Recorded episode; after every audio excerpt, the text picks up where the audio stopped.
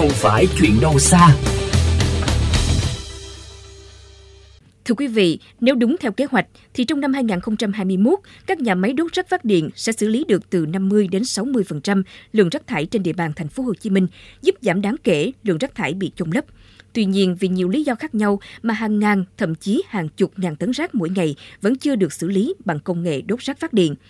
Điều mà dư luận quan tâm lúc này là tình trạng này sẽ tồn tại đến bao giờ và các bên liên quan cần làm gì để giải quyết dứt điểm. Trước bối cảnh lượng rác thải tăng cao, công nghệ đốt rác phát điện được nhiều quốc gia trên thế giới lựa chọn nhằm giải quyết bài toán mang tên môi trường. Phó giáo sư tiến sĩ Trần Im, Phó Giám đốc Viện Môi trường và Phát triển Bền vững cho biết,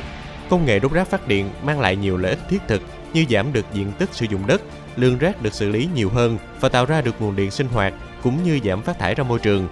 Mặt khác, ông Trần Im cũng cho rằng để các dự án đốt rác phát điện được đẩy nhanh tiến độ thì cần tập trung tháo gỡ những vướng mắc trong thủ tục hành chính, các hành lang kỹ thuật các đơn vị chủ quản cần có những sự điều chỉnh nhất định sao cho phù hợp với thực tế. Cùng chung nhận định, Phó giáo sư tiến sĩ Bùi Thị An, nguyên đại biểu Quốc hội khóa 13 cho rằng, để đẩy nhanh tiến độ các dự án đốt rác phát điện, thì chính phủ cần phân cấp mạnh hơn cho các địa phương, cũng như tìm ra đầu mối phụ trách chính.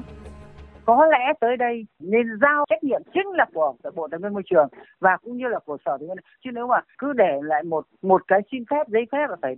ba, bốn, năm, sáu sở thì lúc bây giờ rất là mệt. Vừa rồi chính phủ đã phân cấp rất triệt để cho các địa phương. Thì bây giờ cũng nên nghiên cứu làm thế nào đấy một số vấn đề, tập trung đầu mối đi để để cho họ chịu trách nhiệm và để doanh nghiệp và người dân bớt phiền hà khi mà làm các cái thủ tục về mặt pháp lý để xin phép để đưa vào hoạt động những các công nghệ của mình.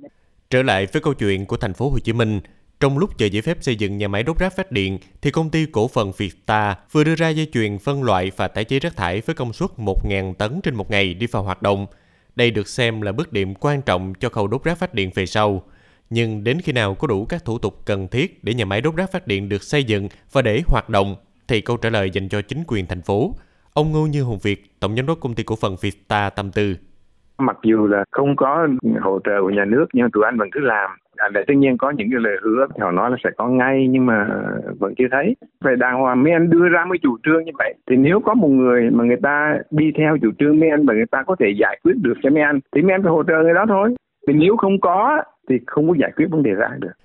Dưới góc nhìn của người làm khoa học Phó giáo sư Lê Hùng Anh, viện trưởng Viện Khoa học Công nghệ Môi trường, Đại học Công nghiệp Thành phố Hồ Chí Minh cho rằng thành phố Hồ Chí Minh cần khẩn trương hơn trong việc triển khai các dự án đốt rác phát điện nếu không muốn bị tuột lại quá xa so với các địa phương khác. Các địa phương khác cũng đã triển khai được tần xong rồi và xong rồi thì tôi nghĩ thành phố Hồ Chí Minh cũng phải tìm ra giải pháp càng nhanh càng tốt để mà đưa những cái công nghệ đấy vào vận hành sớm bởi vì nó đem lợi ích lại cho môi trường rất là lớn. Các bên cũng nên ngồi lại với nhau và có cái thống nhất để xem là phù hợp nhất rõ ràng để có thể đạt được những mục tiêu đã được đặt ra thành phố Hồ Chí Minh cần khẩn trương vào cuộc lắng nghe và nhanh chóng tháo gỡ những khó khăn cho doanh nghiệp chỉ có vậy, các dự án đốt rác phát điện mới có thể đi vào sử dụng và giúp cho thành phố giải được bài toán mang tên xử lý rác thải.